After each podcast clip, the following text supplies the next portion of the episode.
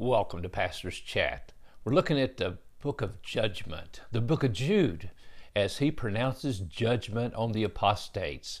Apostates are those who have fallen away, those who claim that they know the truth and are teaching the truth, but actually are following the ways of the liar, the evil one, Satan, but they're doing it in the context of the church.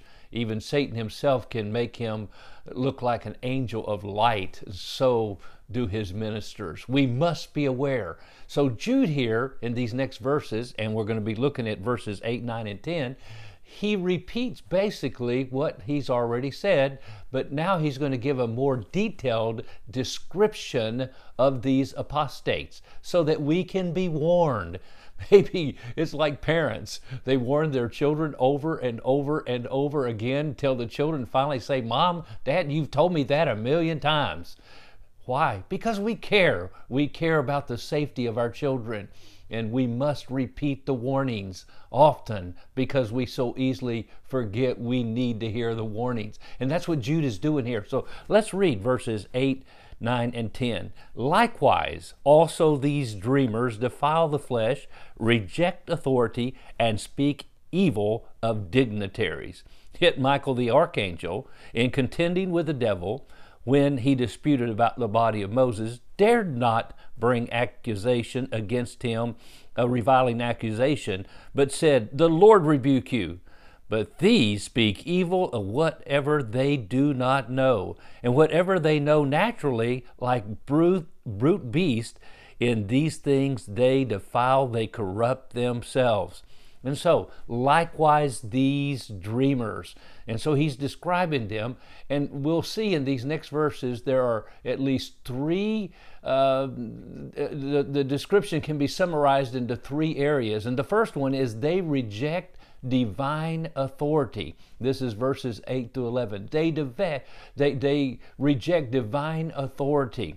Uh, he calls them dreamers. Dreamers. Why does he call these dreamers? Uh, dreamers are people that live in an unrealistic world, a virtual world that's not really even there, even though it appears to be there. They live in a delusion. They are dreamers. They, they believe Satan's lies.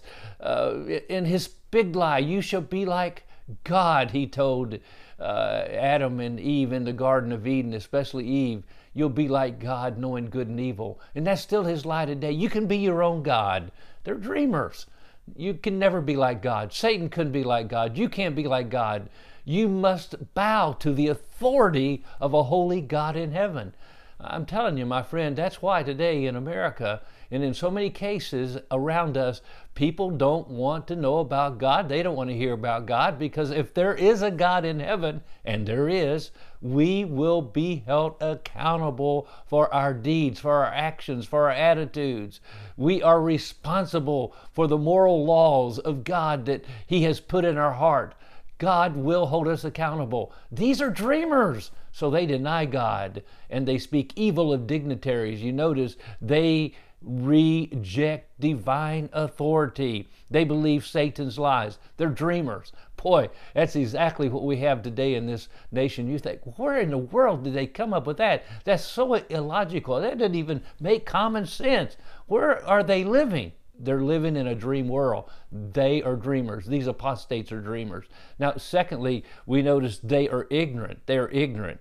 It says they are ignorant. They do not know what they are speaking about. They have no clue what's really going on because they're not living in reality. Someone who's ignorant is someone who is an agnostic. The word means I don't know. I don't know. And today people think they're really smart and intelligent if they can say, Well, I'm an agnostic. But basically, they're saying, I don't know. And dreamers do not know. They do not know what they're talking about. Wow, sound familiar today? And they're like brute beasts. Animals live by natural instincts. And he is basically pointing out here because of this, they defile the flesh, they corrupt the flesh to satisfy their animal lust. And so when you begin to live by your own authority, you reject the authority of God, you forget that there are penalties attached to that authority, and one day you have to give an account for it. And that's what he's talking about in these verses. And we'll continue looking at how these apostates reject divine authority tomorrow. Hey, God bless you, and you have a wonderful, wonderful day.